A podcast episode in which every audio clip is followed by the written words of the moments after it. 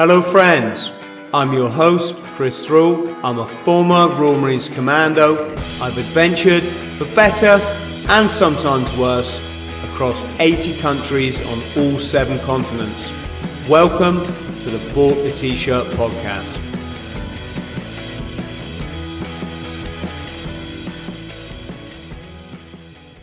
Jace, how are you, mate?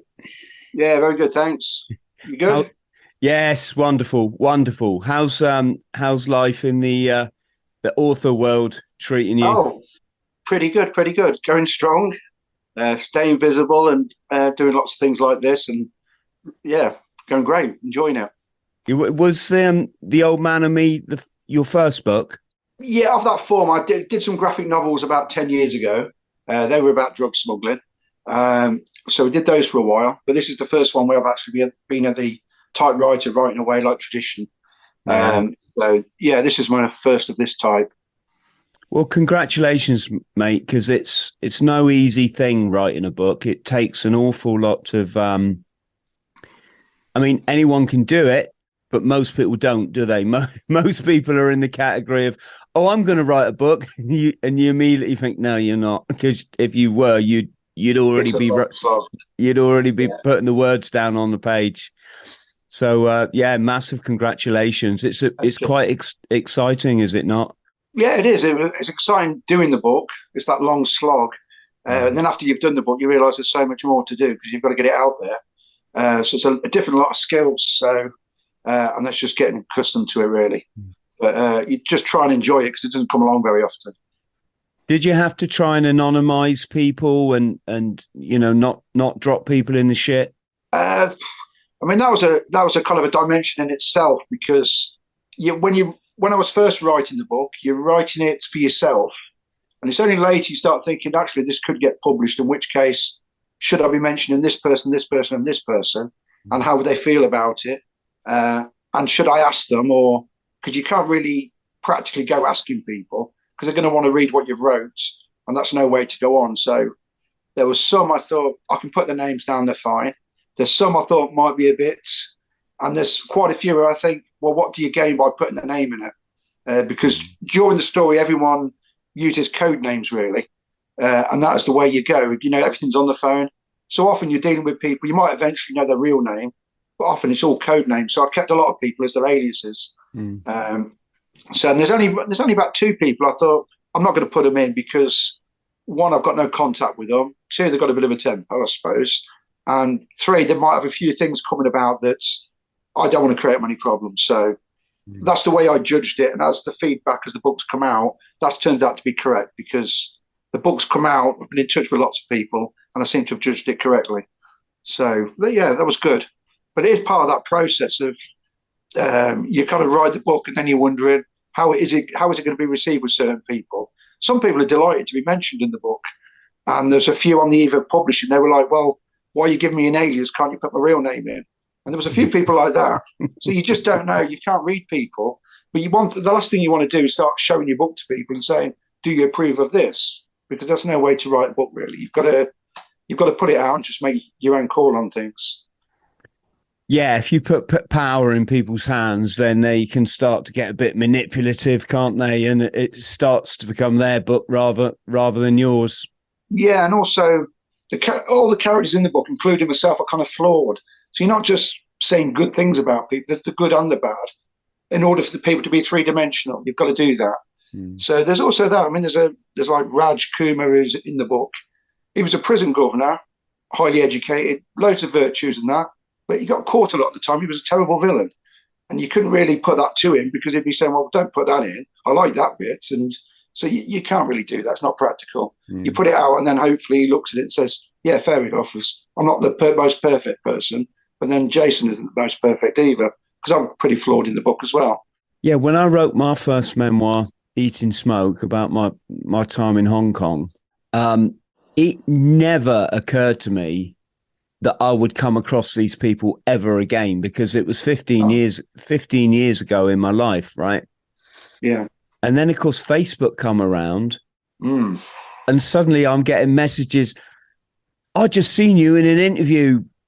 Did I, do you remember me? And I'm like, I don't just remember you. You're in the book. You're you're that character.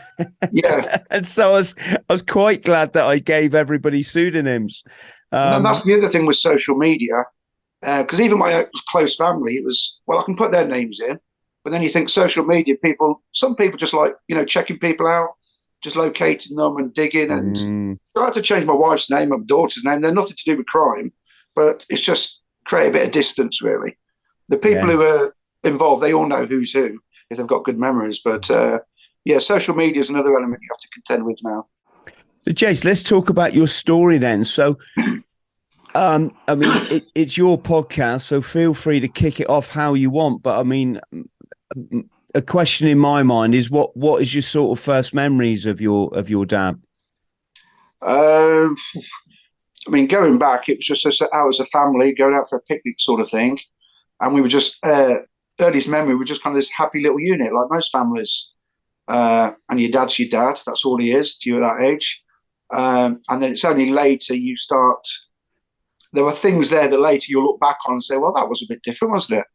Um, and there's certain characteristics. Um, but for many years, my, my dad was he was a Coventry businessman. Uh, for those out there, his, his, name was Tony Spencer. It was only later he'd be called the Old Man.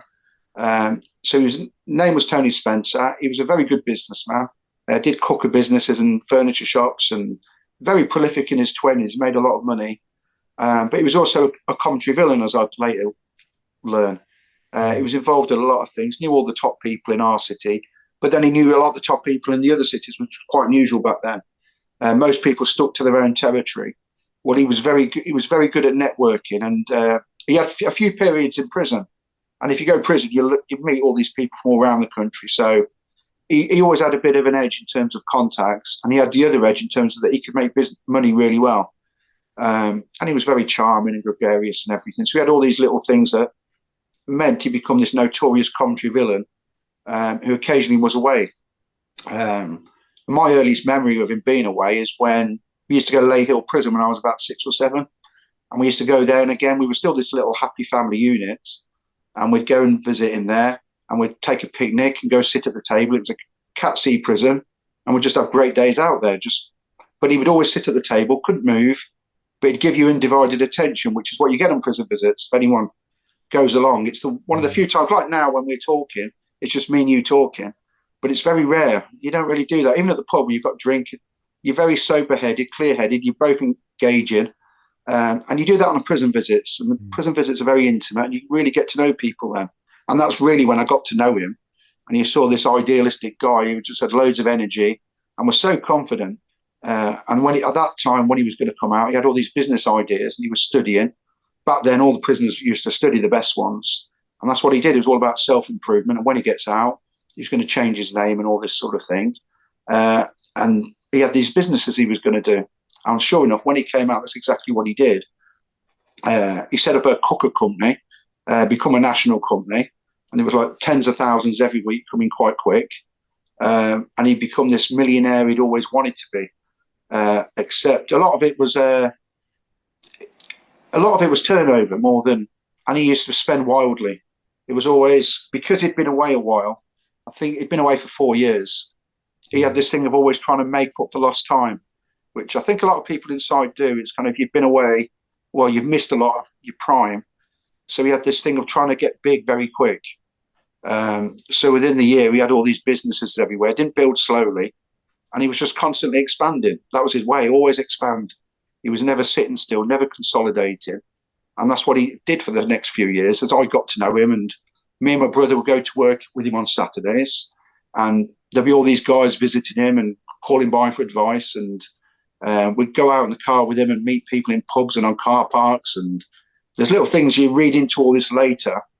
But um, sure enough, he's still a, a, city villain, but he's mostly a businessman, he's straight. Mm. And later on, when I did the book, I'd visit and meet one of the guys from CID. Uh, he was an old mate of my dad's. He was a straight copper, but they'd become mates after he left the force. And he used to visit my dad, and he used to say to him, "You need to stop, knock all this this villainy on the head because you've got it made now. You've got this gold mine. You need to just sit back and just coin it in, and just stop associating with all these other people who you just you don't need anymore." But there's there's human nature, and I think for my dad, it was business day to day was quite dull. You know, just it was great expanding and building, but if you weren't expanding and building, it wasn't that exciting. Mm. And I think that's where he was at. And so villainy was always, always something he wouldn't leave behind. And he was always dabbling, which meant he always had these close friends and he was always zipping off to here, there, and everywhere, down to London and Glasgow and all this sort of thing. Um, and so later, this little, well, it's this business empire he builds starts to implode a little bit. He has financial problems, um, largely down to over expanding. This is the early 80s when everyone's after a job, most people on the dole and all this sort of thing. Um, so when he starts to implode, he starts to go back to doing post office robberies and eventually he gets caught doing a bank robbery. And for that, he'll get 10 years. And at that time, I'm 11. And that's when I discover, well, he's a this big city villain. And didn't you know those days when you used to go Leyhill, that Leyhill's an actual prison? And he, for this, he got done for this. So it's then I start to realise there's a lot more to him than what I originally thought. Mm. Was he, um, Jace, was he a loving dad? You like, did he, you know, did he knock out the well, hug, he, hugs and stuff? No, I mean, the, it was kind of old school when parents didn't do that. They were kind of, they'd give you attention, but, and if you, you're in front of him, you're really important. He was always very focused on what's in front of him. Mm. He used to have so much going on but he wasn't the dad. I, I love your son and all that. None of the, I didn't know any father who was like that back in those days. It was all very very British and stiff upper lip, very stoic, uh, and he used to underplay virtually everything. So when he got done for the bank robbery, it was no big deal. He'd underplay that. Um, and some of the details he was quite dismissive because uh, it was an armed robbery with shotguns and that. Um, but he just saw it as well. That's how you rob a bank, sort of thing. It wasn't. Uh, he didn't really consider the staff or anything, or that sort of thing. It was just everything was very understated in his world. So later, when he discovered things you know, like gun running and all this sort of thing, and lorry heists and post office robberies, they were just things he did. He didn't consider them to, to be a big deal or anything. Mm. There were things you kept your mouth shut about anyway, because that was just the way it was then. Um, so, but he would always be very understated. And later on, when he went into the drug smuggling, again, it was the same thing. And I suppose I became a bit like that as well, where, and you'll see that in the book, everything's understated. There's not really any exaggeration there, mm. and I think that's just the nature and uh, part and parcel of kind of being in his world and being his son, I suppose. Yeah, I do. I think we can go through phases of soci, uh, you know, being a sociopath in our life. I, I, say sociopath, not psychopath, as as in like we're yeah. you know basically deranged and nothing's ever going to fix us. But we can we can put ourselves in a in a mind frame where it's like fuck other people, right? I'm going to go and take like what's what's what's mine. Yeah. Um, and like I say, that's why we can have reform criminals because it's sociopathy. It's a it's a period in your life rather than like you're born a bit mental, right? Yeah, I mean it's the environment as well and the justifications you have. Um, for him, he was around a lot of people who did that sort of thing, and I think uh, to be high up in the hierarchy, you had to be able to do things like that. Um, also, he was very good at switching his emotions off, which was kind of uh, central to that. Um, but I think he, it was quite normal for him to do this, things like that. And he used to see it as it's like a calculated thing where you're taking a certain risk for a certain reward. And if you're willing to put yourself out there, then you deserve the reward. There's a, I suppose there's a sense of entitlement in doing that. But it wasn't like it was nothing cowardly about it. You had to put yourself on the line. And I think that's why there was a lot of respect for people who did that, even if you didn't agree with it. Mm-hmm. But you like you you say you do have to be have that sort of mindset where you'll go absolute focused and disregard of the people. And I think that's part of being a criminal, I suppose. Uh, when time when there's hard times, you have to step up. You can just ignore all this and just say, "I need to do that," and that's what's going to be done. Mm. And I think he was very good at doing that. Is is your dad still alive? He passed away in 2015. And that's part of the reason I was able to write the book because if, if he'd been alive, I couldn't have wrote the book. He wouldn't have had it. He would have he would have been very against it. But mm. as he's passed, he would be. I'd imagine he'd be very fine with it. We did the graphic novels on drug smuggling. He was so supportive on that, which surprised me.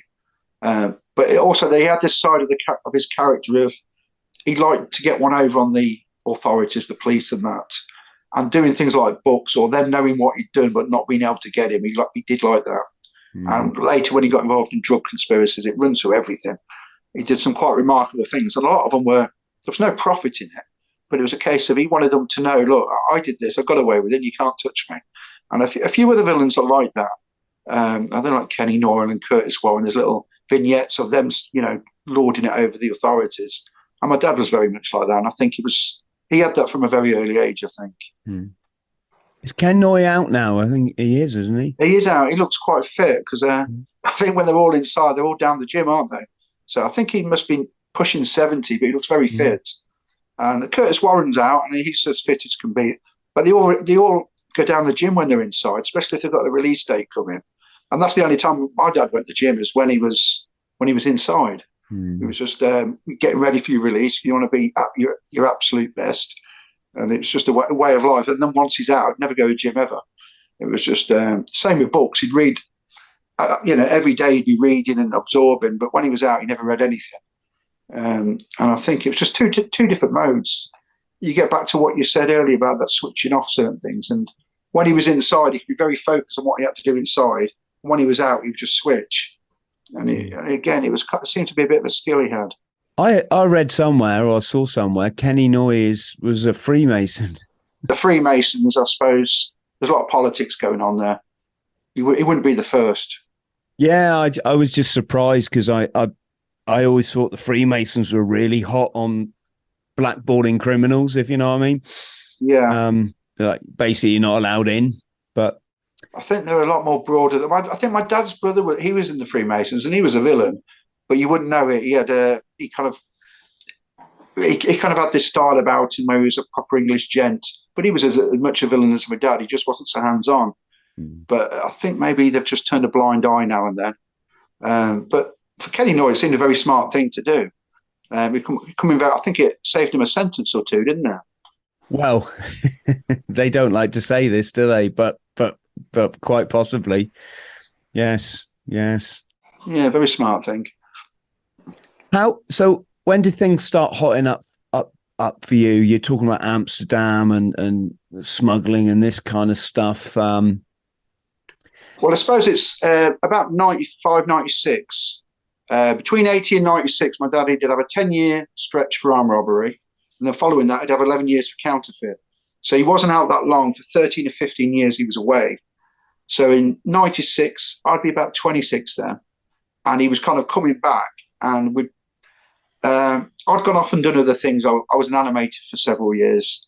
And I did other things, ended up being a bit broke. My dad was coming back. I thought, I need the money. He's doing well, it seemed, doing cigarettes. I need to get to know him over again, like as, a, as an adult, really. Um, see what he's about because for the previous 15 years, I'd heard so many rumours about him. It was kind of, there was all these things with gun running in the Irish and all these heists and things. It was hard to know what was true and what was fake because you get in the criminal area, you get a lot of rumours, you get a lot of bullshitters and that, in that sort of, those sort of circles. So I, I was going to find out what he was really like. Same for my brother as well, well and my sister. So when he came out in 96, we all would start working for him doing cigarettes, which turned out to be drugs, which um, it was uh, amphetamine and cannabis, and that would be his business when he came out. And he'd build up slowly. He'd, um, he'd come out on license, start getting supplies from Manchester and Liverpool, and then just start building up. You know, so you're doing, a, I suppose, a key a week, and then ten keys, and then a hundred, and he just built up and up and up. And he just built his business back up, except it was drugs rather than in the old days it was furniture and cookers, and now it was drugs. Um, and this is how I got to know him over again. And for the previous seven years, I've been, like I said, an animator. I wasn't in criminal circles. So I was a bit of a fish out of water. And I had to fit in with this new environment, which was um, just full of villains, really. a lot of them were old school villains, which was good. Uh, but then you had the new breed as well. And they're all over the country. Like I said, in the old days, my dad was national in what he did, uh, but he was a bit more international now. So you had all these people coming from over from Amsterdam to meet him because he couldn't travel at the time, an island and that. So you get to meet all these different people who aren't from the art world. They're all villains of various forms. Um, and so I get to learn what he's really about and how he works. And as I kind of get comfortable in this, I get to know him. I, he's he's every much a decent person as I always thought he was. Except up close, you just there's a lot to admire.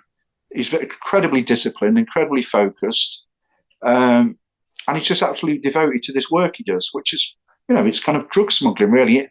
He's um, he's an importer, so the you know a parcel comes in, and say there's a ton and a half the parcel, he might have 700 keys on the parcel, and then he'll take it, and within 24, 36 hours, he's distributed the lot, and then after that, you just round up the money, and it all comes in over like seven to 14 days, really, um, and that's what what his business was, and so I become part of that with, with my brother and my sister, and it was like a family business. Which, when I was a kid, that's always what what I wanted to do with him was but I thought it would be something legit.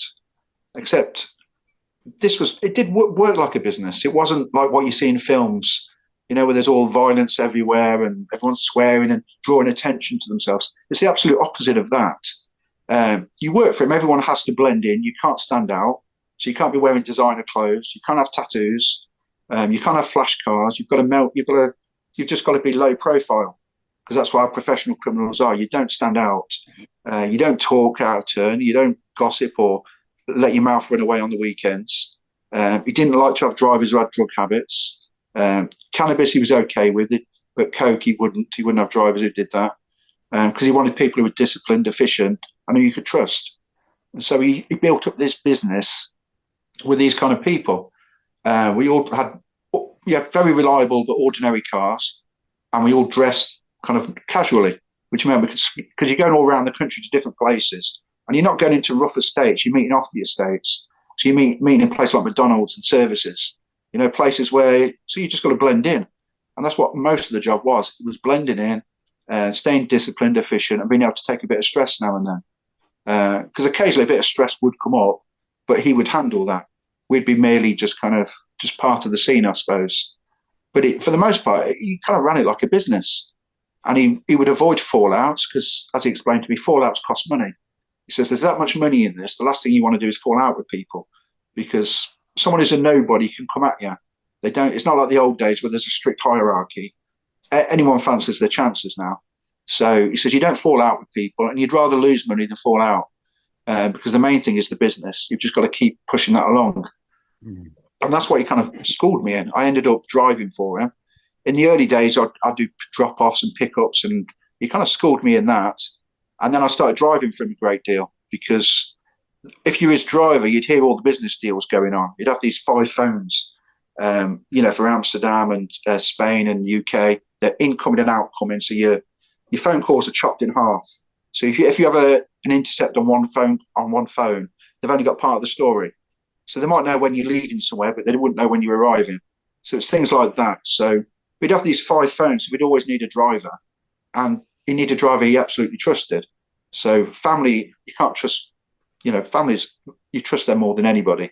So I'd end up driving him a great deal, uh, and would all most of the time we'd have a fresh car, so you could talk in the car, um, and that's what we'd do all day. You kind of pick him up at eight in the morning, and then drop him off at a girlfriend's house about eleven o'clock, and he'd have these long business days, and it was pretty much meeting after meeting darting around the country, meeting these people in cafes and on car parks and things, just like when I was a kid, except this time I was at the meetings. So you kind of see what was going on and how he was trading and how we how we just operated as a business. You know, people are buying stuff and um, if we pay cash up front, they get a lower price. If you want seven days, the price goes up. If they're a bad payer and it's going to end up being 14 days, you charge them a bit more. And it's just just like a like I said, a business with commodities. Mm. you almost forget what you're dealing with because you almost never see it. Because you know the drivers who drop off are different from the drivers who pick up. So the, you got people dropping off the merchandise, then you got people picking up the cash, but you don't really mix them. So if there's any sort of um, operation and they jump on you, they only get half of it. You get someone dropping stuff off, but they don't get the money, and vice versa. And that's kind of important because later on, if people end up in court, they can. There's a lot more mitigation if you're dropping something off and you've got no money, you're penniless. It looks a lot better. And if you're just picking up paperwork, money, then really they can't prove what it's for. So it's kind of it's all like that. It's very organised, and uh, and it's all designed to just avoid prison sentences and hassle. Um, so while I drove for him, a lot of it was him schooling me and and me wanting to learn. I was a very keen student of learning everything you can, so you never have a problem. And that's fingers crossed. For the most part, that's that's what happened. Um, he never really steered me wrong on that. Um, so that's how our days went. It kind of went weeks into months, and then a couple of years. But inevitably, problems come on the horizon. It's unavoidable in the long term. But for a long period, it was just a business, really. You almost, like I said, you forgot what we were dealing in, uh, and everyone was kind of did their things on the weekends, just like a normal, like a normal job. You kind of did work hard in the week, and at the weekend you'd all relax a little bit, and then regroup on on the Monday. But the old man, he'd work through the weekend. He was he was the same all the time. He always worked seven days a week. It was very rare he'd, he'd have a day off. So mm. yeah, that was um, 96 to about 99. And that's probably when things start to change. Yeah, you, you just reminded me. Of my buddy Simon, who's in um, yeah, I think he's in my second memoir, Forty Nights, folks. If you're watching on the podcast, you'll see it up there. and uh, there's a knock at his door one night. I was around there. We were smoking a few joints, and there was a knock at the door and um, this chap come in with a gear, you know, and he was like really smart, dressed, dressed, yeah, you know, very smartly. He had a, a sort of leather man's bag under his thing with, and and and then he he dropped the stuff off, and I said to I said to Simon, but but you you haven't paid him. He said, no, oh. that, he said that comes next. He says, yeah you never have the money and the gear in the same place at the same time. yeah, that's right. and, yeah, it's uh, one of the first things he taught me. You do yeah. the first drop off, you drop it off, and then you wait 10 minutes, and then they'll come back with the money. Mm. And in that period, you just kind of move, and be casual, and blend in. Like I said, you can't be standing out anywhere you go, really. So it's not like the films where, you know, everyone stands out in the films. Uh, in real life, you blend in, so no one just, you just go day to day and no one notices. Mm. But that money and the merchandise just yeah, it's very effective, and it means you do things and people just don't notice. You drop stuff off, and especially dressed like the way you said, people just don't notice. They don't think about it, um, and that's the way it was always meant to be. I mean, I used to wear a suit a lot of the time, not with the tie, you know, like a like a worker off, like a work in an office. Mm. I used to dress like that a great deal because it didn't draw attention. When you go through airports, you could look quite casual doing that. It's quite acceptable. Um, but it, that was the way it always was. And if you ever caught on camera, you've got to look quite remarkable as well and unidentifiable. So you haven't got a brand name on you. You certainly haven't got a tattoo of any sort. No distinctive haircuts, or it, it was just the way you had to be. But it was the best way to be, the safest way. Yeah, you mentioned cigarettes. I I, I did a, a spell back in the late nineties. Um, I was on a tobacco smuggling gang. Yeah, and we used to do these extreme runs to Belgium um, which meant basically driving for the best part of 40, 48 hours across to Belgium, pick up a load of tobacco at one of these cheap warehouses that they've got over there, fill up the car, drive it back through the Channel Tunnel, or, or obviously get on the Channel Tunnel train and, and come back, yeah. dump it at all a B&B in Dover, then get in the car and we, with no sleep, go go back and oh yeah, and, and, and, do it all again. And and if we weren't doing that, we would hop on the ferries. So, did you and, find the ferries more difficult than the tunnel? Well, here's the thing: on the ferries, it was a slightly different gig. What you were doing was hitting the duty free shop. And when you boarded your ferry and you got your ticket, everybody got a duty free pass, right? Mm. And it, that entitled you to go to the duty free shop, get your 200 Bensons, and, and often the deal was like 200 Bensons and you get a bottle of whiskey or, or yeah. some something. It was a long time ago. Um, and so what you would do is you'd get on that ferry, and as soon as you're on there, you start running around the decks, just saying to people, "Excuse me, are you using your duty free card?" Most people are like, "Oh, do you mind if we have it? No, no, no. And and so you you collect like about thirty duty free cards. Yeah, you'd, you'd, go in the um the uh, back then what was it duty free? Now it's tax free. I, but anyway, you go in you you go in the duty free shop. The guy in the till would be on the take, so he knew you'd been through thirty times. But every time you give him a quid, so and and that was a lot a lot of money for the for the checkout person. Yeah.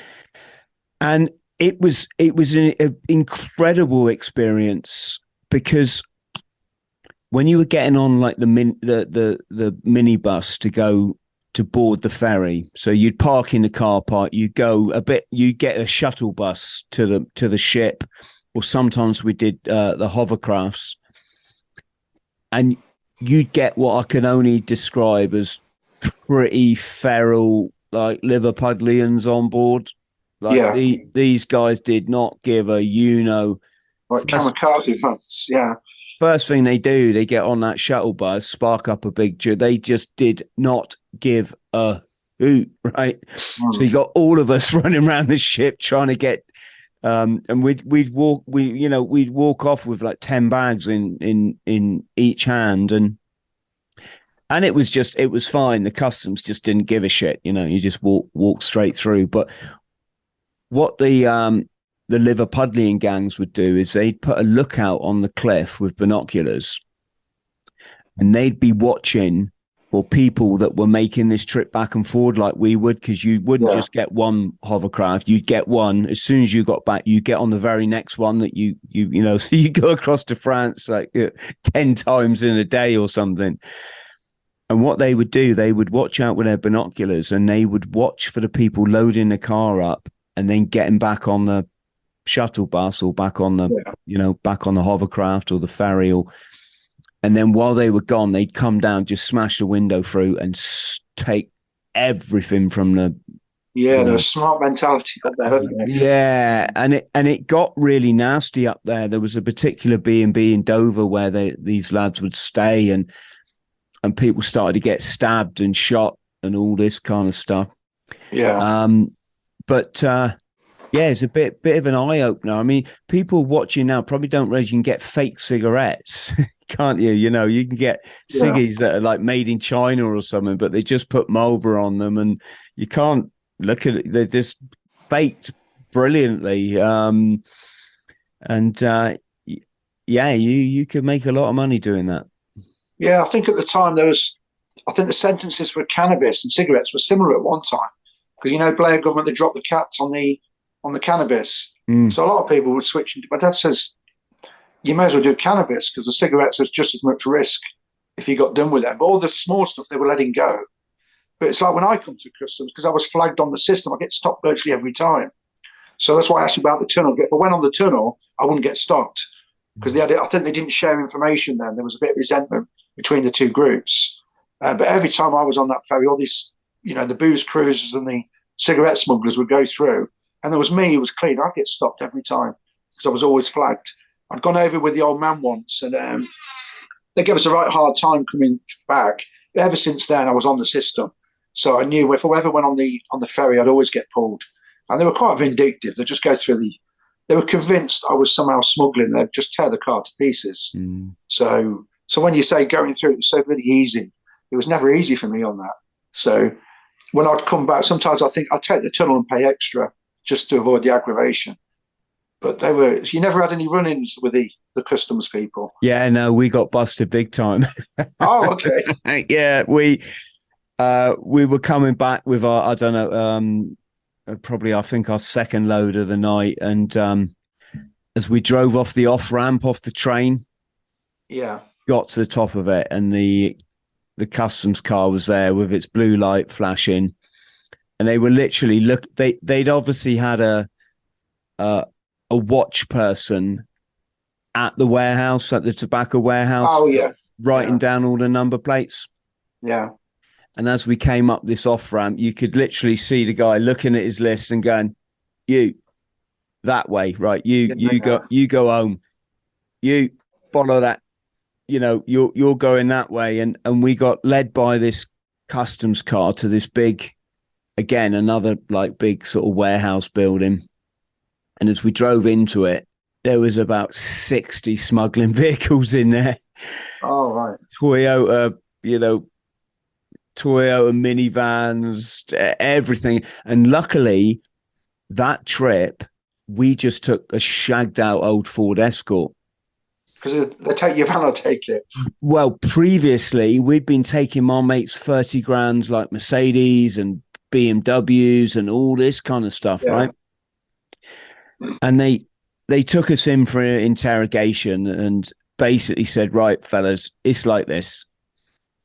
You can rock up in court and you can try and explain how you're going to smoke five thousand packets of tobacco for yourself. Mm. um, try. right?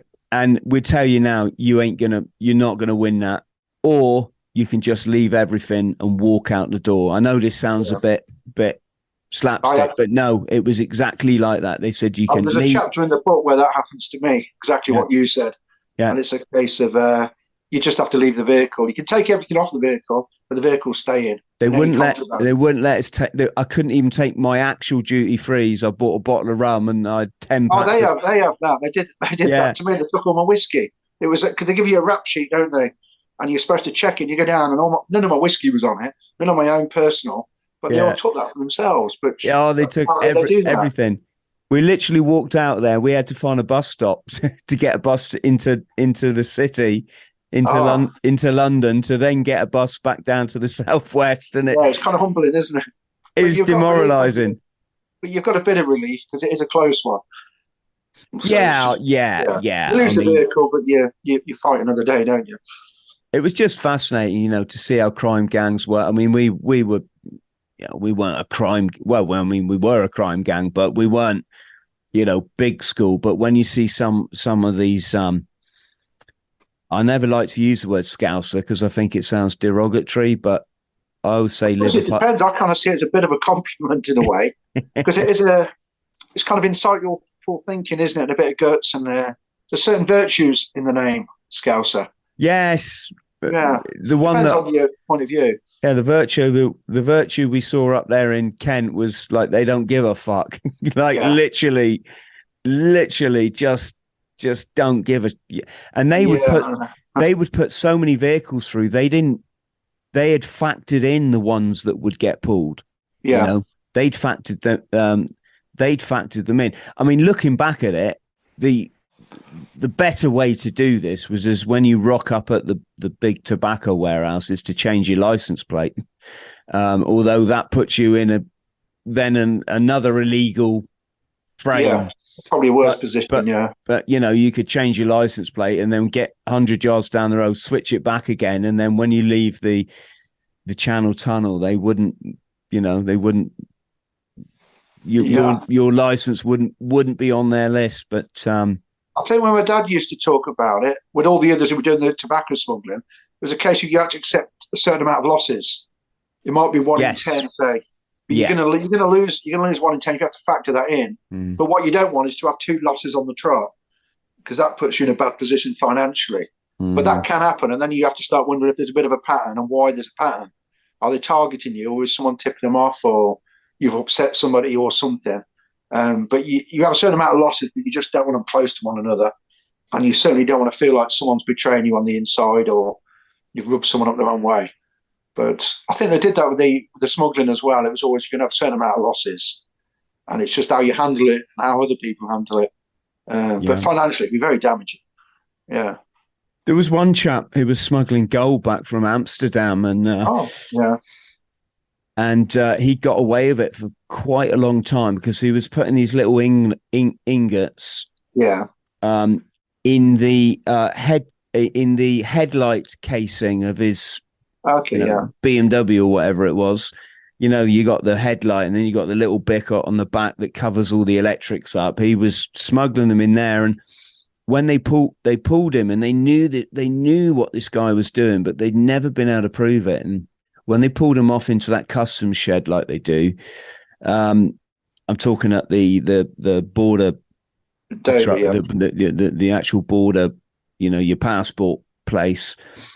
Um, one of the searchers happened to notice that he he'd lost he'd lost the bolt or the nut off one of the fixings, and he he'd used a different one to, yeah. And they Oh, just just spotted that, and of course they pulled them off. There was all this gold behind it, and uh, that, that was his. Uh, I suppose they pull up all his previous trips, then, don't they? Yes, yes. So, Jace, I'm fascinated. So, uh, I mean, tell us more. I mean, what what kind of Yeah, it was this like the ecstasy era? Was it round about that time? I mean, uh, a lot of people were doing that, you know, at the clubs. But my dad was, he was very much, we'll do cannabis, the Spain, and we'll do amphetamine, the two lines because he, he fancied himself as a bit of a chemist. So we'd do a lot of the mixing when it came over himself. Um, so he stuck to those two lines, but it did mean a lot of the other groups didn't, which he would deal with and fix up and supply. but his our group only dealt with those two lines, and one of the reasons was because they were Cat B at the time, um, so or Cat C. So mm. prison sentences you were looking at weren't that high, because if you stepped up to Cat A, the risk was much higher, and also you're dealing with more ferocious people because there's a lot more a lot of people into that who are dealing it take the stuff as well. So you're dealing with more erratic people. But it's re- reason was you deal with Cat B and C, it's a lot smoother. It runs like a business, and the surveillance operations are smaller or they don't last as long. Um, sorry, clear my throat. Mm. Uh, but if you're dealing with Cat A and they put a surveillance operation on you, it can be there for months. Whereas if you're there, if you're doing cannabis or amphetamine, it's not going to stay on you as long. They'll come off, say nothing's happening, and they might hop on later. And he just made that calculation. This is the way to go, really. So that was his business model. He tried to stick to it. Uh, some of the people who went into the Cat A, sure enough, they'd come down and they'd get done eventually. But when they got done, they got a big sentence. Uh, but when my old man got done, he got a lesser sentence and he would come through it, or the threat of a less, lesser sentence. So that was his. He, the ecstasy used to deal with that occasionally. You know, if you had a customer says, "Can you just get us that?" He'd, yeah, make exceptions. But the main two lines he'd try and stick to was the the cannabis and the amphetamine. Mm. Uh, and I was okay with that, to be honest, because I I kind of cannabis. It was like uh, music. Everyone smoked it at some point, and the amphetamine it was fairly uh, harmless the way I saw it at the time. Um, so my conscience was quite quite clear, and I kind of saw us as a kind of a as a business of bootleggers, I suppose. But, you know, for the nineties, we were doing bootlegging, which I imagine by now would be legalised and the government would be regulating it, which eventually probably will happen. But back then, I just saw us as bootleggers. We're doing a business. We're doing no one any harm, and uh, it was very big scale. But uh, that was the way the old man was. He was always big scale in everything he did. Whether it's a bank robbery or the dollar things he did years ago, that was big. Uh, but that's he was always he always thought like that. It was always why deal in ten where you can do hundreds, and why do why do a delivery every month when you can do it every ten days? It was always very, and that's why he worked such long days because he was always very intense about what he did, and he wanted everything big scale. And but a case of what do you do with all this, the rewards from that, and he used to just reinvest everything. There was never any game plan for a big mansion or any grand lifestyle. He never seemed to be pursuing that, and that's part of the book is to what what was it really about? Because for him, it really seemed to be about the lifestyle. He absolutely enjoyed doing this. He'd have a smile on his face most days, and he liked the pressure. Uh, it's like a pressure that most people don't like. You know, when you kind of say you've got a load coming over, and maybe it's been seized, and you've had people paying in advance and they're screaming for their money back because they're panicking. Uh, or you get a raid down the road and a load of group a group's gone down, and everyone's panicking that the surveillance might be coming on to you get all sorts of scenarios or where some mid-level people have stolen off someone else, one of your customers, and they're also one of your customers. So there's all these situations that, that do come up, and then you start to get potential for violence and things coming up. Because um, some you get some people who are quite straight, think as business people and think long term, and then you get people who are very short term. I want my money now. I want this. This isn't right, and I've t- effectively have tantrums about things, but kind of with essentially threatening people. They might be threatening you or your customers, or uh, so that that element does creep in at certain points. But the old man could always resolve it eventually until the day came when someone uh, thought differently. oh, let me just mm. uh, have a supper. Let me chuck a couple of questions in there then. Yeah, so, okay. I, I, just wanted to mention that, that my, my whole view on the whole substance thing is I think it all should just be legalized. You know, it, it, yeah. when you look at the the massive amounts coming out of Colombia still through Mexico, uh, it's just ridiculous to think that the um, the agencies, the law agencies, can even make it a, a, like a and and of course what we see is people that do fall foul of addiction uh, they're the ones that get punished. Um, they're also the ones that don't get help either because it is illegal. Yeah and and and they don't they don't get help. They get chucked in a slammer where really they they they need some some proper rehabilitation you know some some therapy um yeah. um uh, since since the book comes out, I mean, I've spoke to a few police officers who've had the book or who have connections with the book, and they're of the same opinion. Retired officers, every one of them, they all say you should the government should regulate. It's a waste of police time. Yeah, and I think that's where we're at. Where it ought to be a medical thing, not a crime thing. Um, you, you, know, you get your drugs off of someone with medical expertise rather than someone who's a, a villain. And I think because yeah. all it's all it's doing is creating millionaires around every city in the country. Uh, that's all it's doing. Uh, don't pay tax and are kind of pr- pretty nasty if they don't get their way on certain things. So it's just a matter of when, I think. Mm.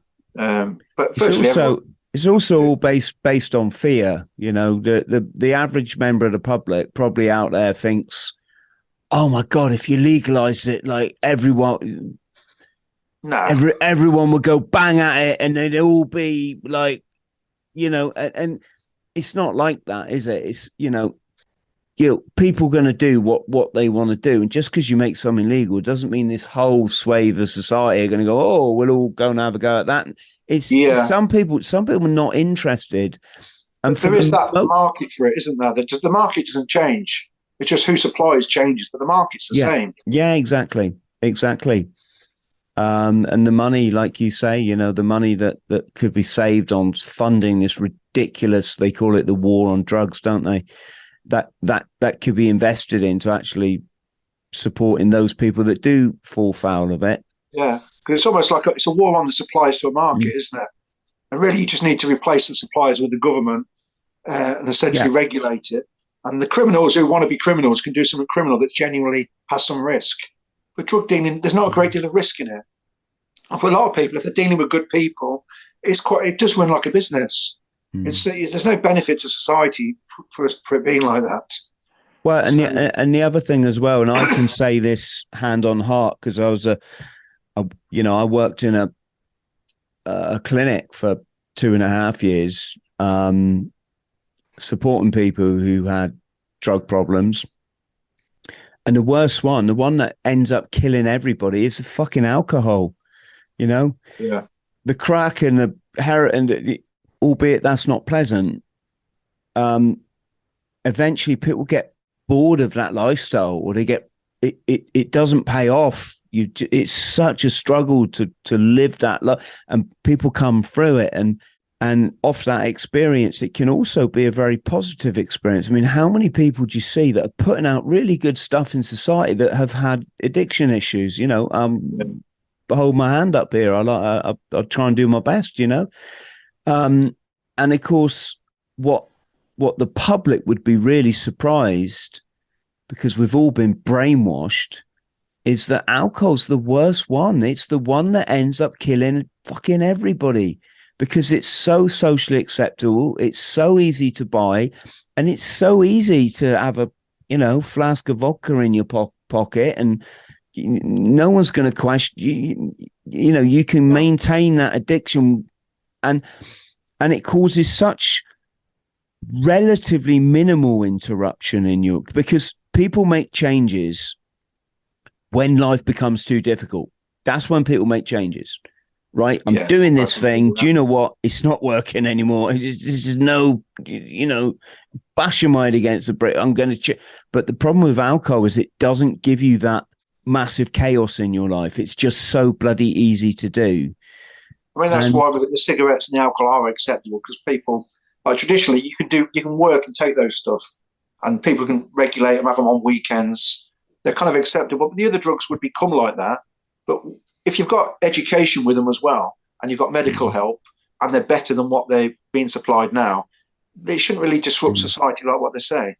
There's always yet, a minority of people who will have a problem with any sort of drug, but there'll be help for those people, which would be different. Yeah, and the thing, the thing is, is so mankind is all, all mankind ever since we, you know, lived in the caves. We've always done this stuff, right? Man has always looked for a way to change his, you know, mindset for a temporary period. You know, going back to the shamans and the mushrooms and the, you know, whatever, yeah. you know.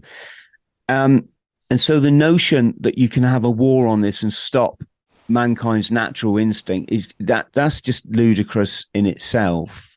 And clearly, and the other thing is, there's so much demand for substances now, and it's because essentially people are generally unhappy.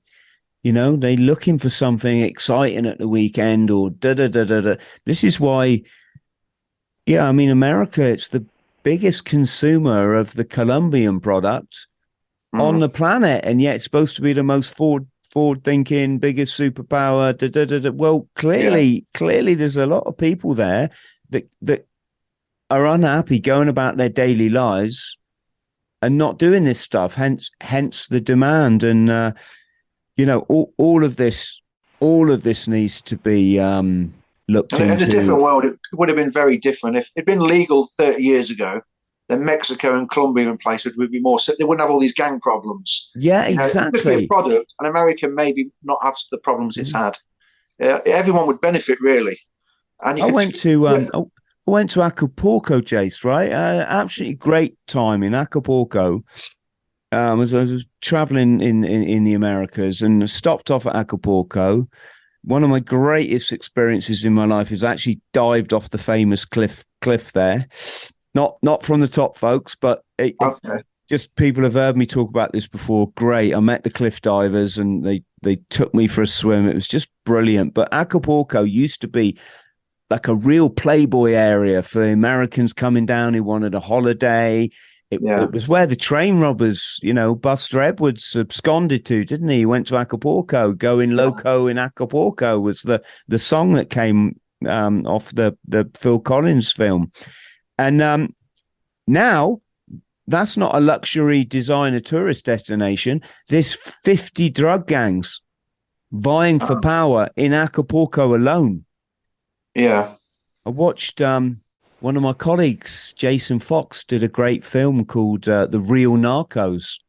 And in the episode when he was in Acapulco, he's buddied up with this copper and they're interviewing this this uh, police forensic guy the guy gets the call out. They had to go and retrieve. God, I don't even like saying this on a podcast, but they had to go and retrieve a corpse, and literally everything had been set. You know, and it was just lying in the street in front of in in yeah. front of all the passers-by, right? Where this drug gang had carried out their retribution. They'd done this. Hor- they say they, folks, if you're sensitive, cover your ears now but they say they do this to them while they're alive. So they, you know, they've taken a chainsaw to someone and they've dumped dumped the parts in the street. And again, people very naive, you know, people just so naive. They don't realize this is just all part of a big it's a part of the big scam, not not the criminals, the bigger, bigger, bigger scam. Yeah. Um. Maybe ten years time. The, the signs of change in the states, isn't there? Changing their thinking. So, well, who's buying into all these legal cannabis companies now? It's our it's our MPs, isn't yeah. it? You know, well, that's one of the problems. When you've got drugs rife at the top of society, with the MPs, uh, even like barristers and things, it's everywhere. It's uh, it makes no sense. The market is everywhere. It's not. It's not like count like run down deprived councils. It's everywhere, all around society. Mm. It, it reaches the point where you have to accept the market and manage the market, which is responsible and legalise, and then the police can start doing proper police work again and get a bit more respect back. Because uh, everyone's opposed to the police on drugs, and the police aren't really for these laws either. So uh, we'll see. You can just hope on that anyway. But like I said, the, the violence does come into it when you get involved with gangs. It's it, it it's inevitable at some point. It does kick in. Um, and my dad, my dad, even my dad found that eventually. Um, and that that's something that, that I, I kind of eventually come around to discussing. Because uh, I worked for him for that period. You have that period where it is like a business, but then later on, um, inevitably there's conflicts, and not everyone's pretty decent or thinks long term. There are some who kind of don't really have the ethics or see see thieving off other drug dealers as quite fair game. There's a lot of that that goes on, mm. um, and that's part of. Uh, you'll see, you'll see in the book um, in Amsterdam 2001, he has a problem there. Uh, and that's during a period where he goes off on the run. And can, you, uh, can we talk about that? Because yeah, yeah, Am- Amsterdam is quite an exciting place for anyone that's been there uh, anyway. Yeah. But but if you've been there for the old dibble dabble, then it it gets even more. Uh, I mean, I've had a couple of experiences there that really raised my uh, eyebrows, you can say. Um, what what can you tell us a bit about that? Yeah, I mean, I first started going to Amsterdam with him when he was released, and he used to, his suppliers were over in Amsterdam. Every now and then, go over, you know, see his suppliers, sort things out, and you can see Amsterdam was this liberal place, completely different to the UK. You know, great things, but you realise underneath, well, it's a centre of crime really in Europe. You haven't got conspiracy law, so that's where all the villains used to meet. That's where they do the deals. That's where all the transport to the UK pass through. You know, bringing your drugs over so it become a real thing. That's where all the money used to go to Amsterdam. Um, eventually, my dad he gets we get raided a few times, uh, and there's a drugs trial. Uh, he gets found not guilty on a drugs trial, uh, and then within six months of release, he's rebuilding this business, gets raided again, goes on the run, ends up in Amsterdam, and at that end, he's doing supplying and smuggling, importing, that sort of thing. Uh, but he's based in Amsterdam, uh, and there's a group there um, they learn of a handover that's happening in the UK of like about two, just over 200 grand, about 220, 240 grand being handed over. And they find out through the drivers because drivers come and go, and drivers, if they have an inkling of how things are done, they might kind of cooperate with another group to. And this is what happens: another group learns over of a handover, and they go and rob it. They rob 240 grand off a handover that I was supposed to be the main guy on, but I got pulled at the last minute because uh, it was uh, to do with some Irish people. Um, so this guy who robbed it, it was a guy called David Royal from Bradford. It's a small group of, uh, like a quite a violent group. My dad never dealt with them. Some people he knew dealt with them. Anyway, my dad, we traced back who who could have got this information out, realised where the information must have gone, and then this David Royal, he gets some notes at his uh, home address saying, "Look, we know what you've done. We know what you've took. You're going to have to return it." Uh, and then he gets him on the phone and explains who he is. And then Royal does his homework and realizes he's going to have to hand this money over. You know, he's, he's robbed it fair and square the way he sees it, but he's robbed it off the old man. And the old man's very well connected in terms of, you know, like real top hierarchy. And he's demonstrated, look, we know where you live. We can come down any time and just take it, or we can stomp all over you. So, which my dad doesn't want to do. So this Royal arranges to return the money in Amsterdam. Uh, except it goes on a few weeks. It doesn't. There's it's kind of he should just hand it over, but every now and then it's like, well, we're not quite ready. It's not quite there, and it feels like there's something not quite right there. And of course, he's plotting. He's trying to. He's thinking, well, how can I keep the money and get make this problem go away? And he's getting some gunmen over. And the idea is they're going to kidnap my dad and kill him. Is the idea. So my dad meets this guy Royal. He knows something's not quite right, so he takes a small little gun with him uh, they meet on the docklands of Amsterdam late at night, not too late, because you, you, know you just don't do it like in the movies. You, it's just a, a normal time. Um, so he meets them on the docklands, and then some guys with balaclavas emerge with guns, and basically, you know, get out the car. Yeah, you know, well, you can imagine what's coming next. So my dad's stuck in a dilemma, and he just slowly moves out the car. And as he moves out the car, he pulls his gun, and they shoot him at point blank range in the chest. So and in any sort of film shot like that, you tend to go down. But in real life, he doesn't. He's, you know, he's took the bullet, but he's not going down. He's just really shook. But he carries on, pulls his gun, and starts firing at them. And he shoots two of them. He shoots. He shoots one who goes down. One runs, escapes. And the main guy who set him up, this guy called David Royal, he shoots him in the chest. And Royal does go down, and then he dies within a few minutes. Um, and then my dad's got this. He's got this bullet in the chest, and he needs to get away and he's still standing and he staggers away, manages to get to a safe house a few streets away. And then he phones me and then I go over. Uh, and then wait, by the time I get over there, like 12 hours later or something, he's kind of, it's late at night and he's on a stretcher bed at his safe house. All his phones are gone and we're just there in silence. And I spend, uh, I'm there for three days waiting to see whether he's going to pull through. Um, because it's, it's gone in the chest. You just don't know if he's going to go downhill what's going to happen. Mm. And you've got to have all the phones off because there's, there's, a big panic. Um, the Dutch are at the scene and they'll be straight on the phones because the Dutch are very high tech. So we just stay there and wait for him to pull through, which he does gradually. Um, but before he pulls through, rather than yeah, as he as he's when we first get there, he's in this real bad state. But he stops taking his meds and he lies on this bed and he tells us exactly the story of the shooting which I put in the book, and he describes it in fine, fine detail. Um, and then the, then he goes to sleep, and the following morning he just come around, and he, the, the improvement starts the next morning. And immediately he wants to see people. He wants people around to see that he's okay because he doesn't want other villains thinking he's dead. And he doesn't want them thinking he's out of action or he's gone. Uh, he says he needs the people to actually come around, see him, and get on with these deals because he's going to have to get out of Holland. But he's got to make sure his reputation's solid.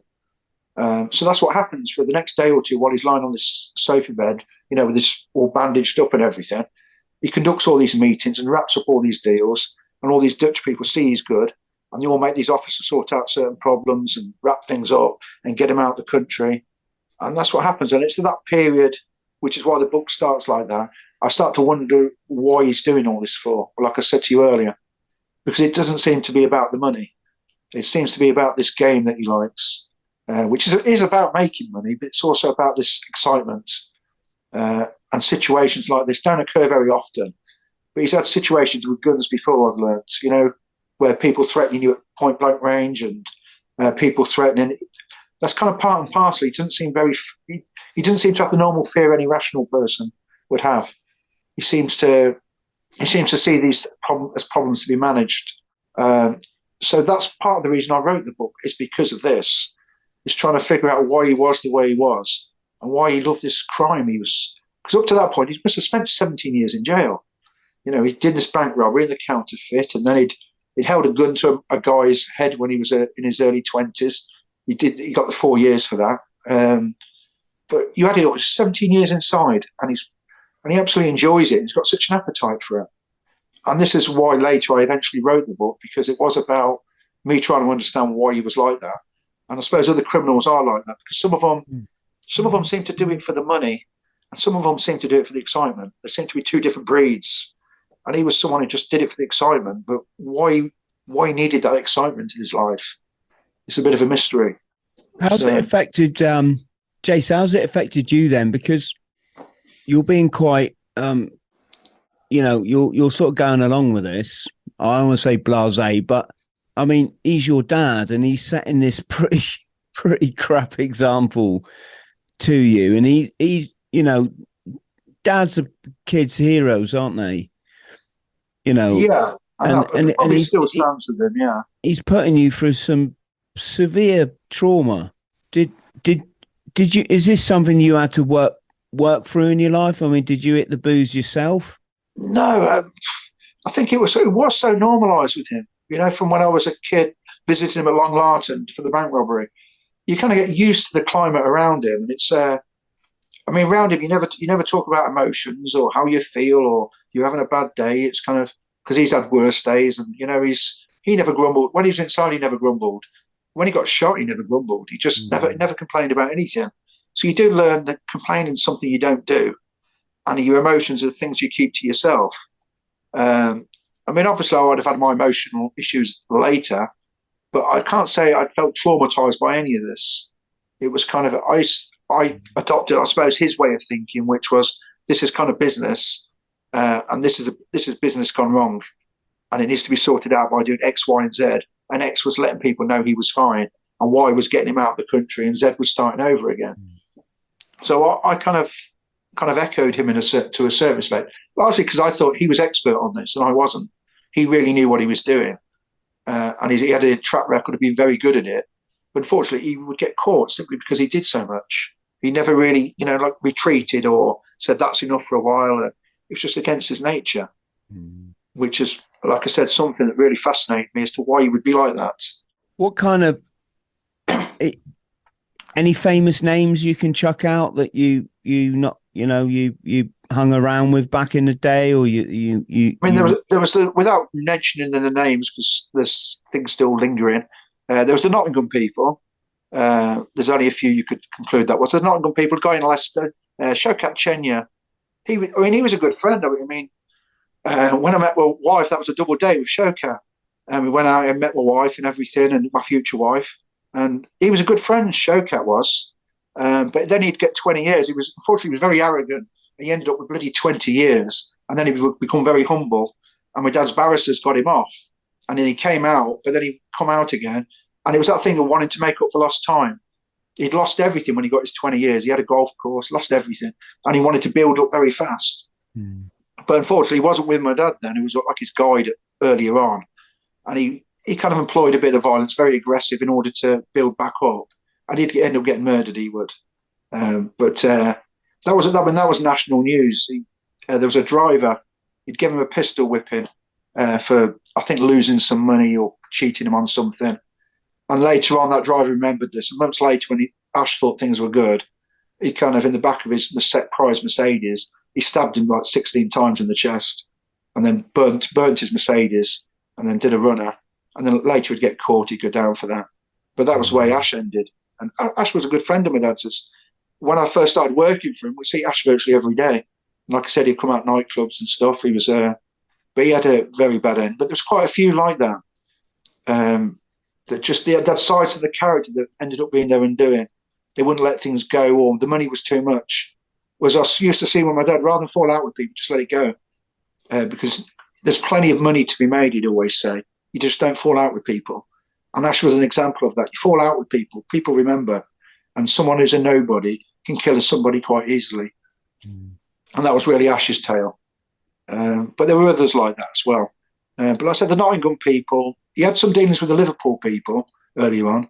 Uh, Curtis Warren, he did a few dealings with him at the start when he just got released. Um, so he had a lot of respect for him. Thought he was a genuine old school guy, um, and I think he's got like an impeccable reputation. That's that still stands. And he was, of course, he was released a few weeks back. Um, and I said, um, there was a few, a few London people. A lot, of the, a lot of the people he dealt with tended to be close. you know, like in terms of geography. And one reason for that is it's it's like if you were a driver, if you were dropping some stuff off in say Leicester, you got paid the same as if you dropped it off in Glasgow, except you take you know the time. So all the logistics will come in. So you try and deal close, so you make more money. You really don't want to be dealing with Glasgow or Ireland or you know all these long distances. Hmm. So a lot of it was like it would be like Birmingham and Nottingham and Leicester, and then they would distribute it further afield. But they were all the groups we dealt with, especially the Birmingham ones as well. Um, but a lot of them are heavy duty that I don't throw the names around. Uh, the Nottingham one, my dad's, I think he's on the internet. He's got a lot of associations, um, so that's that's kind of matter, matter of record. Um, but the old London people, he knew a lot of the old London people from back in the day. But did, they, they were they didn't really get mixed up in the drugs so much. They were more bank robberies and that sort of thing back in the day. Mm. Um, but he seemed to know all the top tier people uh, as I said to you, you know, when there'd be disputes between one group and another group, whether they were customers of the, my dad's or they were just people who knew people he knew, they'd be in touch asking if he can resolve something. They had a problem in Newcastle, for instance, and he'd say, "Oh yeah, I know them up there. I did time with so and so," and he'd sort it out for them, or in Manchester or Liverpool, and he had this great reach to sort out problems. Um, and that's something he did because he spent so many years inside, and he was he used to network so much um, he could just sort out things like that very easy, just with phone calls. So you'd have instances where someone in, say, Newcastle is falling out with someone in Manchester, and my dad could get in the middle and sort the situation out. Mm. So there'd be no violence or anything. You just think that's a pretty good thing to be able to do. But he'd get a certain kudos for being able to do that. And people would see he could sort them things out and realise you just don't steal off him. Um, so there was no threat. It was just an ability was demonstrated, I suppose. Mm. You kind of, my dad used to say when he first got out, they might not be scared of him personally, but they'll be scared of the people he knows. And that's the thing that really stood um, because he virtually knew everybody. Or it was all top level people. And a lot of them, because he'd been inside with them, you know, you say you're on a, you're in solitary with them or you're in the yard or you're, they're in the next cell or, or on your wing, you get to know them really well. You know what the character's like. You know if they stand up and if they're they're true to the word, they're good business people, if they're if they've got any like bad character flaws. You get to know them really well. And of all the people he was inside with, from them would emerge the good people, the people he could deal with year in, year out, never have a problem. And if you lost money with them, they would be fine with it. They'd be like, you know, you know, you owe me 50 grand, just pay it when you're out in three four years. They'd be very laid back because they were good people. And that's where all his best contacts came from. So, yeah. Before we go any further, I don't want to yeah. uh, forget saying saying a big thank you to Nick who put me in touch with you, Jason. Yeah, um, yeah. Nick, Nick's absolute legend. He's he's hooked up me with quite a few great great podcasts. So Nick, much love to you, buddy, yeah, and uh, Nick um, as well, yeah. and thank you. Um, Jason, the last thing I want to chat. Well, I've got two more things I want to chat about. We'll, yeah. we'll come on to movies or or films. Okay. Uh, um, I've got a few sort of favourites in this area. What um any experience of the old sort of Spanish thing? You know, Costa del Crime. Uh, yeah, did a what? did a lot down there. Yeah, Spain was a big deal because he dealt with Holland and he dealt with Spain, and I always felt safer in Spain because Holland it was high tech, loads of surveillance, undercovers, police everywhere. In, in, Spain, it was always laid back, but Spain was where I ended up getting arrested because uh, we got done by an undercover unit, uh, which took me completely by surprise. Because you know we'd been in Britain, lots of surveillance, uh, Holland, similar thing, you know, no problems, and then Spain where it's supposed to be laid back and it's hardly supposed to be any. That's where we got done, uh, and we kept, we would come through it, but we were just dropping some money off. You know, it was to buy a ship out there. He was buying a ship. It was like uh, I never actually saw this. Sometimes some people say it was a boat, others said it was a bloody ship, and it had all these smuggling compartments. And it was tried and tested for donkey's years. And the captain of it, he was retiring, the owner. Um, so my dad was buying the ship, and I took the last bit of money over with a few other guys. Uh, and as we paid it over, uh, the money was all handed over, deal done, everything. We came away uh, off to some uh, trying to find a bar to have a drink and everything. Went to some retail complex. As soon as I got out of the car, we all got arrested. Undercover unit were on us within seconds. And they were the scruffiest bunch of gits you ever did see. And they've just just come from absolutely nowhere. I was stunned. It was like I've done everything I'd always learned to do, and I hadn't spotted them. And I was a bit, you know, I, we bought them there, so and then I realised they'd been on them for days. Um, and they just they held us for like best part of the day in the cars while they searched this there warehouse my old man had. They were obviously searching for drugs or money. But the money had come and it had gone within minutes, and they didn't know that. It took them best part of the day to realise that. And just sit there thinking how long you're going to be in prison for. Uh, can we wriggle out of this because we're in Spain? Can we bribe people? And are we all going to get to, some, to the same place? But that was one of the bit of a turning point for me. But yeah, Spain was a happy place for me, Spain, apart from that. Because mm. my dad was on the run in Spain for a number of years and he was up at Barcelona, a place called Castelldefels, kind of a real, you know, luxury area. Um, and my days in Spain were often just driving my dad about, going to meetings and uh, doing the same things we did in England, except I'd feel safer. And it was sunny and there was bars and, uh, but it was the same thing, long days, just long days of working. He'd be up at six, out at eight, and then back back at the place. Kind of early was the idea because he was on the run. Um, in the UK, they launched this campaign, Public Enemy Number One, there was five of them, and my dad was number one guy. And basically, because he hadn't turned up for a year or so, and they were still looking for him, they figured he was, he was in Spain. So they led this campaign. And when they do things like that, it means you've got to cut down your circle of people you deal with because you're worried about getting grassed up. So my dad's circle of people he could work with went smaller and smaller, which is what happens when you're on the run.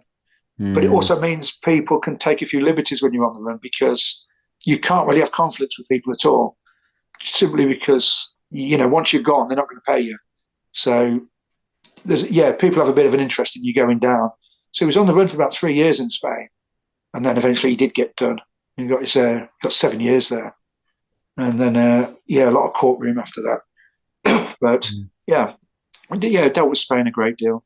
I heard um, Danny Dyer runs runs things down there. Oh, Danny Dyer, or the well, you do you get you do get people like that down there. I think my dad's people were like professional people, low profile. Mm. And we hmm. did have one Danny Dyer guy come in. He was very so loud. He scared the hell out of everybody. They were doing some boat work, and he had to put this guy in the next village because he he drew that much attention. But you needed him because he was skipper of the boat. Mm. Otherwise, you would have got rid of him. But we only had one skipper, so you had to keep him, and they had to put him in the next village and keep him happy uh, because they're relying on him. But he fell out with virtually everybody because he, you know, he had this uh, this movie idea of what a gangster was. But it drew, drew so much attention. Going to a bar and you know want champagne and drinks for everybody, and you can't really do that in sleepy Spanish villages without people clocking it. But uh, yeah, um, um, I should give some credit to Danny there because I tell you what, he, he, he's one of my favourite actors, and yeah, I, I, have to say it. When he went to EastEnders, I was a little bit like, oh, for fuck's sake, really? Yeah, he he's in one of my favorite films ever, The Business. Have you ever have you ever seen it with Tamer? I have seen it. Yeah, yeah. I remember Hassan. All right, that one. Yeah, and it was just oh, it's exciting stuff. You know, you can you can see the glamour. Yeah, Um, I think the, the, the stuff that makes the movies is the ones you got to have in a movie. You got to have conflict, haven't you? You can't have. I mean, the, you know, the guys who don't fall out and do it professionally, they wouldn't make good movies. You've got other people who fall out. You know, who don't get paid and around with shotguns, and the ones who are loud. And you've got to like same with the American movies, I guess. You know, if the top guys wouldn't make great movies, but the middle guys who are always falling out, they make great movies. And I think Yes. that's what we get really. Yeah, that's uh, yeah, I think that's pretty much every British movie going. It's, about the middle guys, isn't it? The guys who aren't the big suppliers who deal with them. I really enjoyed that film. Uh, Tamer Hassan, just who played Charlie, was just absolutely brilliant. In I think I think probably is for me is the best, my favorite film that I've seen him in. And you had Geoff Bell who played the psycho Sammy. Who was the guy that would go on the armed robberies and he would actually shoot people. and he's probably like every uh, conservative criminal's Yeah. night- nightmare. Um. So did you but- watch? Did you watch The Wire at all? No, mate, I stopped kind of watching TV in in that sense. Um, Um, well, yeah, in two thousand and one, if I was honest, or well, about two thousand and five. Um, but no, I didn't. Occasionally, like I'll make exceptions. For example, I'll watch the Narcos series because I'm just fascinated in that stuff. You know, Yeah. all the the Mexican drug lords and uh, and Pablo Escobar and and um yeah in I mean we talked about psychopaths earlier I mean Pablo Escobar he wouldn't think nothing of of blowing up a car outside a building where most of the people in the building had never done nothing to him right Yeah. with passers-by walking their kids and da da da da and and and and it literally looked like the scene of a nuclear explosion after Pablo had finished, right? And all to take out like one person who, who who'd who'd gone against him, all Yeah. like to take down an airliner because they there was one person on it and they just didn't give a shit about all the innocent people, and yet when the uh, I think it was the Cali cartel bombed the flat that his wife and kids were in, they didn't get hurt. Well, I mean, they got superficial kind of. I think his daughter Yeah. lost a, lost part of her hearing. Right, the guy goes absolutely like super pussy, like oh, right. like crying his eyes, just utterly beside himself with grief. psychopaths can be like that, can't they? Yeah, Yeah. it, it was cry for themselves, but never for anybody else. It's just incredible. Like, my God, dude, you can do all this stuff to complete strangers who've done nothing to you. But when anyone tries to get back at you, you literally mm. cry like a girl. It was sorry, sorry, girls, that was inappropriate. But you know what I'm saying, you know. Yeah. But it's, it's the way. I mean, all the all the villains seem to be. They seem to have these contradictions, and it's never what you think it is. You know, mm. the the guys who you think is an absolute psychopath, you realise he's got a real real weak point, an Achilles heel, and that seems quite normal. And when I was with him, my dad said it was amazing how you know you don't go on appearances because they're very deceptive, but people who do f- seem to be like that underneath, you realise there's something else going on as well. And it does seem to be always the way.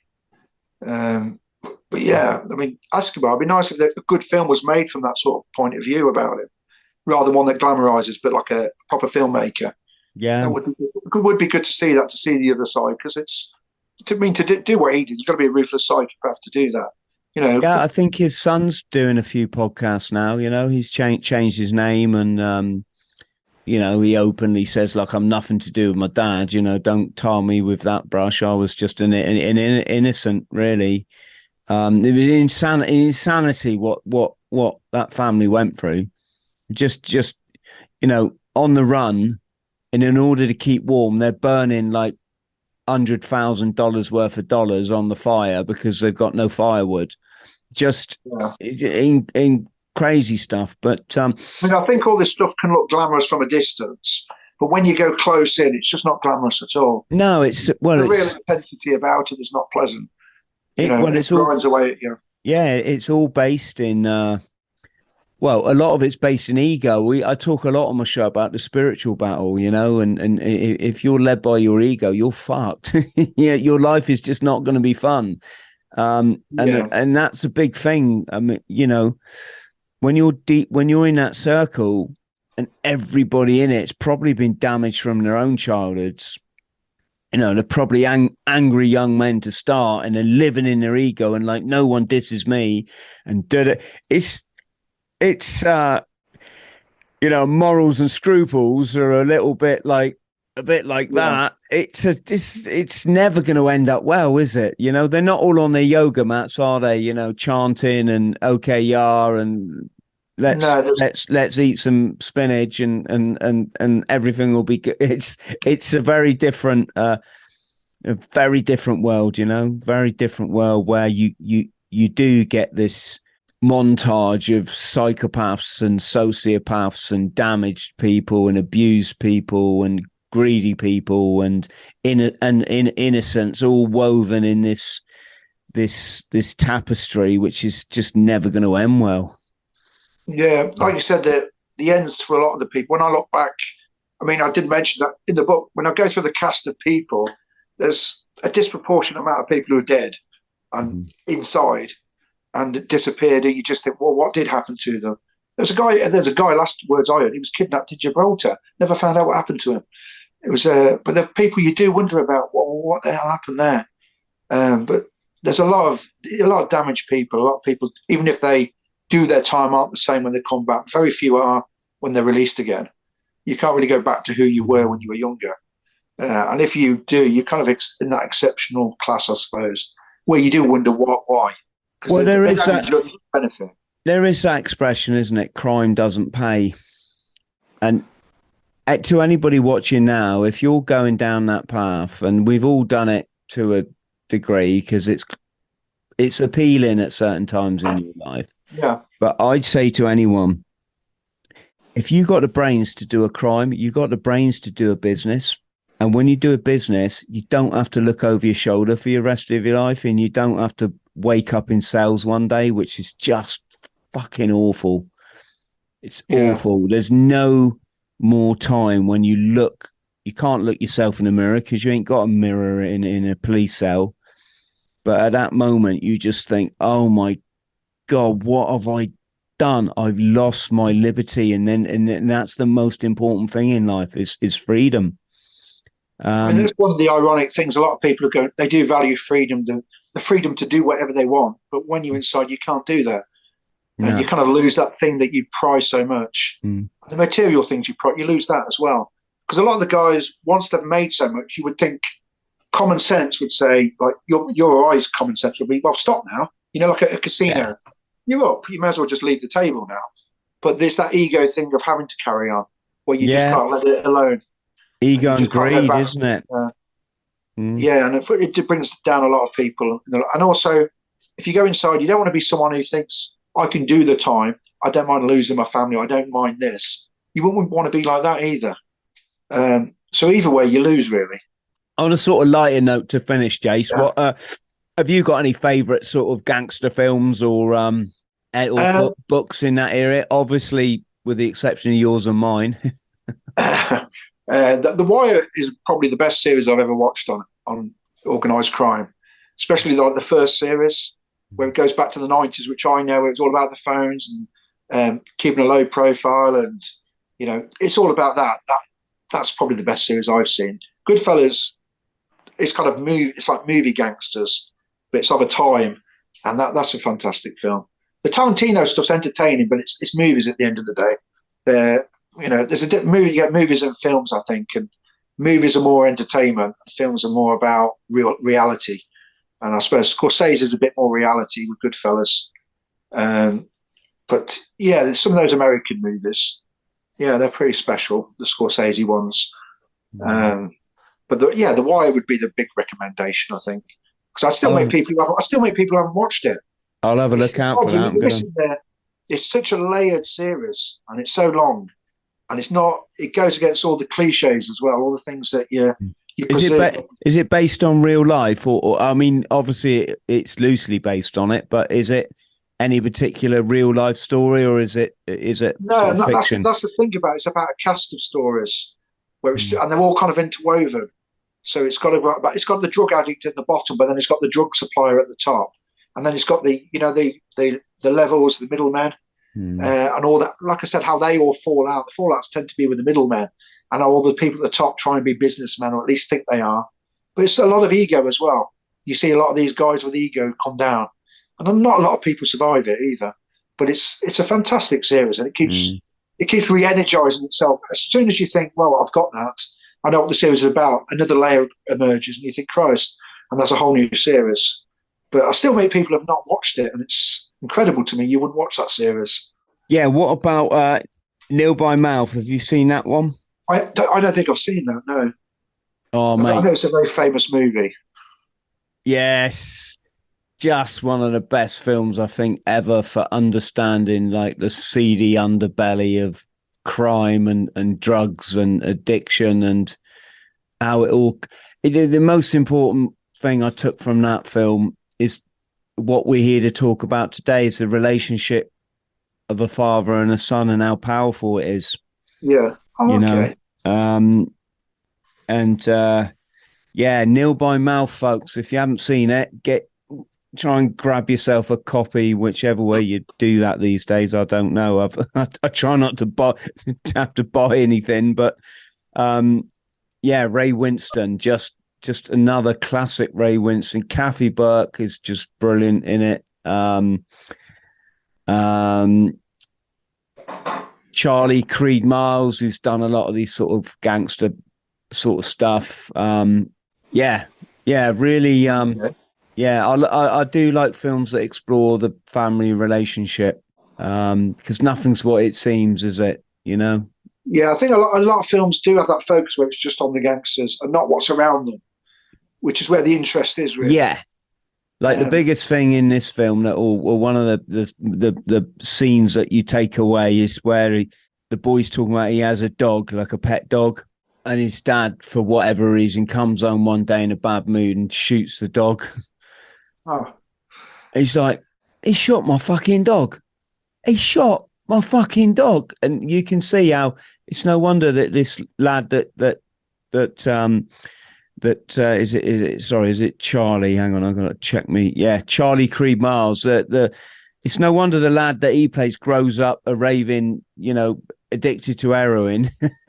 oh yeah, that, that's it. That's his role model. Um, um, yeah, quite. It's called Nil by Mouth because in the end, uh, the Ray Winstone character, who's this big, tough, you know, guy, he's not afraid of no one, and he's finally like breaking down, and and and it's all coming to a head.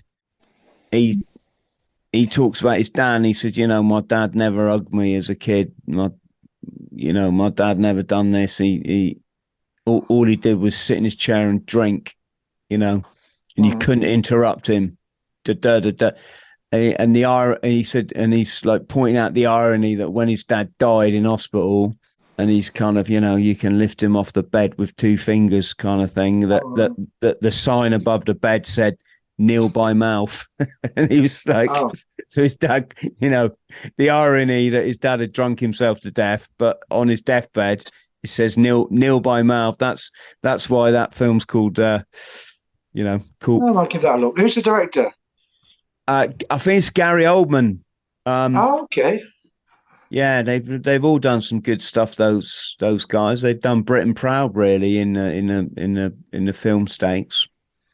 But yeah, yeah, definitely give that a look then. Mm. I do like the films, but there's not that many. They're kind of made a bit differently nowadays, aren't the films? Like I tend to go. Yeah, you the mean they're all shit? yeah, yeah, frankly, yeah. they're a all lot, too much CGI and a lot too much. Too much CGI. It's always some fantasy angle. Can't just tell a real good story. You know, like I mean, yeah. uh, Midnight Express. I mean, Oliver Stone stuff was always good. Oliver Stone, but I mean, he doesn't. He doesn't. He did TV. TV. He's done a bit of TV. He seems to have retired now. But a lot of old good directors and actors have just stepped back. It seems. You know, yeah, this age um, um, Oliver Stone wasn't he? Didn't he do Platoon? He did Scarface. We did Platoon. We did Scarface, didn't he? Most famously. Yeah, Midnight Express was was written by Oliver Stone, based yeah. on the Bill, Bill, Billy Hayes story. Yeah, yeah, I like all that. You know, I, I don't need bells and whistles on my films. I just want to see a good story.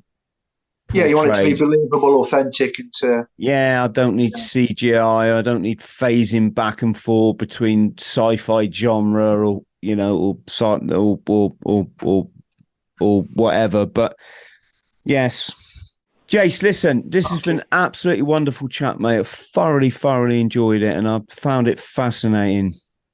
Okay, then let me. Oh, should have a book. Yes, get get get your book up. Oh, there's the book. So it's the old man and me. Uh, you get it Amazon. You get it from Manny Waterstones. Mm. Hold uh, hold it hold it up again. So, there yeah. we go. Look, there you go, folks. Look, the old man and me, Jason Wilson, a gangster's life, a son's journey. We'll put a link below the podcast, folks, so you can grab yourself a copy. Um, can have you got social media, Jace? People want to get hold of you. I do, I'm, I'm, on Twitter at the old man and me. Um, so that's that's the main thing I do. Instagram, I don't do a great deal, but Twitter, I'm always doing Twitter. Um, yeah, and uh, yeah, there should be plenty more stuff coming out as well. I'm just making a note of that. Yes, brilliant, brother. Listen, I wish you all the best. Um, just one one last question: Did you ever have to do any time? No, no. I was very. I mean, I, I did a combination of listening to what my dad says, a lot of luck. Uh, yeah, I suppose there was a lot of luck involved, but a lot of it's just. I suppose I built up the experience by working with him. So I think when they when they got raided in 2000, I, I buggered off to Thailand because I could see it coming. Uh, and then late, I did get it there were warrants out for me then. I got arrested in Spain, but bounced through that, fortunately. And then I had the sense to withdraw because I think seeing how how much time the old man had done, it was like just, you just don't want to go there, really. Yeah, uh, yeah. So, and it was that lack of ego thing where you think, well, I'd rather have a happy family than have a load of money and be inside. And it's exactly. just it makes sense. All the kind of the best things in life are, are kind of free in a way. You only need so much money. I, mate, I, I'd, I could be quite happy living in a garden shed. I wouldn't give a shit, you know, as long as I have yeah. my freedom. Just doesn't matter yeah. to me, you know. And I think doesn't... that's the thing. Seeing your dad who hasn't got his freedom means you want to keep yours, mm. and you don't want to take silly risk and risk losing everything for what? Just for a bit more money. It's just not worth it. Yeah, yeah. exactly. So that steered me through anyway. Lack of ego. Jay, stay on the line so I can thank you properly. But for the purposes of the recording, uh, which I shouldn't say that on a criminal podcast, should I? but for the purposes of the tape, uh, massive thank you, mate. Massive thank you. All right, then. Friends, we're going to put a look for uh, a link for Jace's book below, so please grab yourself a copy. Um, just to say much, much love to you all. Please look after yourselves. If you can chuck us a like and a subscribe on the on the video and and hit the notification bell, that's all going to help. And uh, s- stay free, and we'll see you next time. Friends, thank you for listening to the Bought the T-shirt podcast. Please like, subscribe, and share. And don't forget to follow me on social media. Username Chris Thrall. Instagram, chris.thrall. Thank you.